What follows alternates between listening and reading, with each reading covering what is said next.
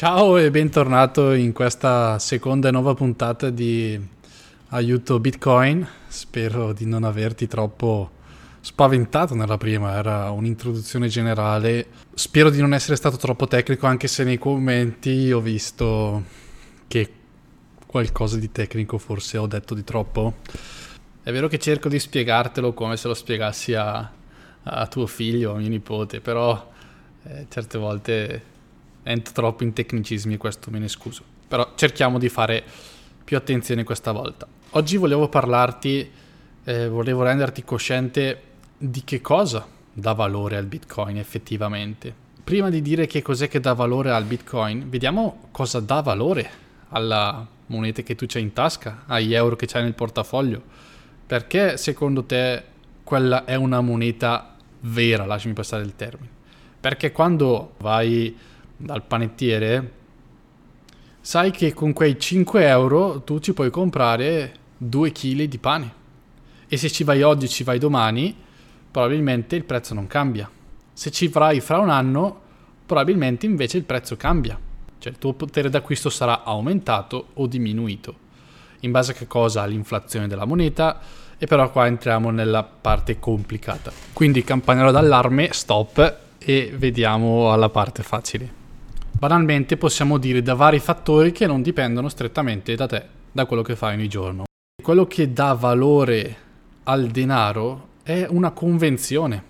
Non ha più valore come pensano in molti aurifero, nel senso che ci c'è un controvalore di oro tanto quante monete ci sono in giro, non c'è più questa convenzione. Dopo Nixon non c'è più. È un fatto culturale, generazionale, ci hanno detto che funziona così e noi l'abbiamo accettato. Eh, vai, vai, da qualsiasi persona e gli dai 10 euro, lui sa che quei 10 euro hanno quel dato di valore lì che, con cui può comprare quelle determinate cose lì. Certi altri invece pensano che il valore della banconota in sé, cioè nel produrre quella banconota da 10 euro, la banca centrale europea spende 10 euro per produrla. Altra cazzata prima che c'era una moneta c'era il baratto. Mm, io barattavo una pecora per magari un pezzo di pane.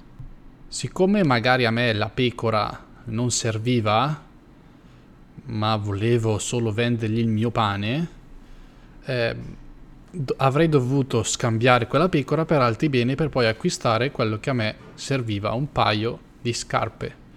Si è formata quindi una unità di mezzo, la moneta, che potesse essere il punto di riferimento per tutti gli scambi. C'era il problema allora di identificare cosa si potesse utilizzare per formare una moneta. Sicuramente sarebbe dovuta essere di un bene non producibile da tutti, altrimenti si falsificava la moneta. Quindi si è pensato, dopo vari esperimenti, dopo parecchi anni, di prendere un bene scarso, così come era l'oro. Ce n'era una quantità finita ed aveva valore, nel senso che lo si usava già come gioiello. Ed anche se non volevi scambiarlo per altra merce, lo potevi utilizzare per altri scopi. Ogni volta però che si trovava una nuova filone d'oro, c'era sempre più quantità dell'oro circolante e quindi il suo valore decresceva. Quindi si dice il potere d'acquisto che aveva l'oro si deprezzava. Oggi non usiamo più l'oro per scambiare beni, ma usiamo delle valute riconosciute all'interno di una certa comunità. In Europa usiamo l'euro, in America si usa il dollaro, eccetera. Per l'oro succedeva quando si trovava un nuovo filone aumentava la quantità, invece per le valute la quantità può essere aumentata dalla banca centrale che ne detiene il possesso ed è l'unica in grado di decidere se stampare più moneta, quindi creare inflazione, o ritirare moneta dal mercato creando deflazione. Quello che però dà, ripeto, valore a una moneta è quanto i propri possessori e non gli attribuiscono un valore. puoi permetterti tu di dire per me l'euro non vale niente. Potresti farlo, però allora cosa te ne fai di quelli che c'hai già? Dovresti scambiare con qualcosa che secondo te ha valore e che anche altri riconoscano un valore. Se tutti smettessimo di credere nell'euro, ma comprassimo ad esempio il dollaro, tutti allo stesso momento l'euro non esisterebbe di fatto più, non avrebbe più valore. Alla stessa cosa funziona con i bitcoin. Più c'è un consenso da parte della comunità che lo utilizza e gli dà un valore, e lo stesso valore riconosciuto anche da chi non lo utilizza, allora quella cosa ha un valore. Nel momento in cui nessuno dovesse più credere nelle capacità del Bitcoin di affermarsi, allora perderebbe valore. Allo stato attuale questo è molto difficile che cada. E la stessa cosa può valere per gli euro o i dollari citati. È la stessa identica cosa. Il valore è dato dal consenso che la comunità gli attribuisce. Soltanto che per le valute tradizionali così come le conosciamo noi, dietro c'è una banca centrale che ne manipola l'andamento di fatto. Può decidere il buono e il cattivo tempo. Se andiamo a vedere un attimo la storia, cosa è successo in Argentina, cosa sta succedendo in Venezuela, a causa dell'iperinflazione dovuta alla serie di fattori come può essere la scarsa e cattiva gestione della stessa banca, la moneta stessa non ha più potere d'acquisto.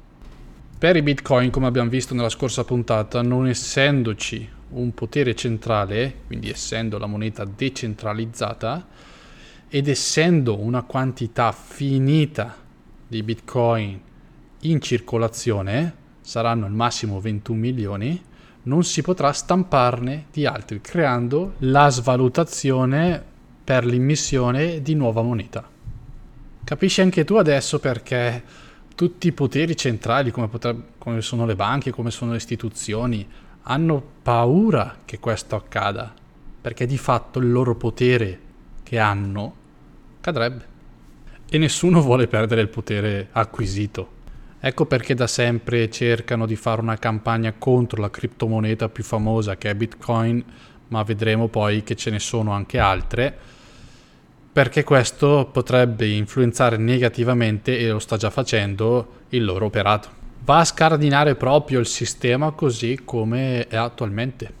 E questo è supportato dalla scarsa fiducia che ultimamente c'è nelle istituzioni e nei poteri centrali. Ecco perché sta ottenendo così successo, perché fondamentalmente non ci si fida più.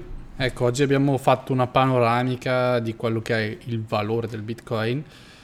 Per concludere il nostro viaggio in queste 10 ipotetiche puntate che mi sono promesso di fare, nella prossima vediamo le maggiori accuse che sono rivolte verso Bitcoin perché queste sono tutte infondate.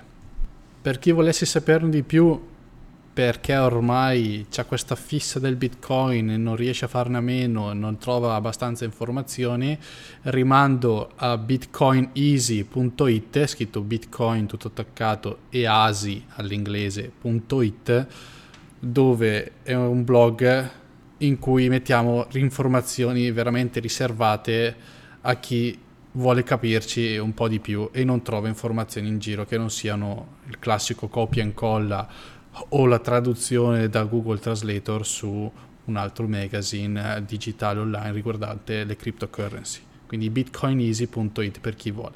Altrimenti ci vediamo fra qualche giorno con la puntata numero 3. A presto e ciao!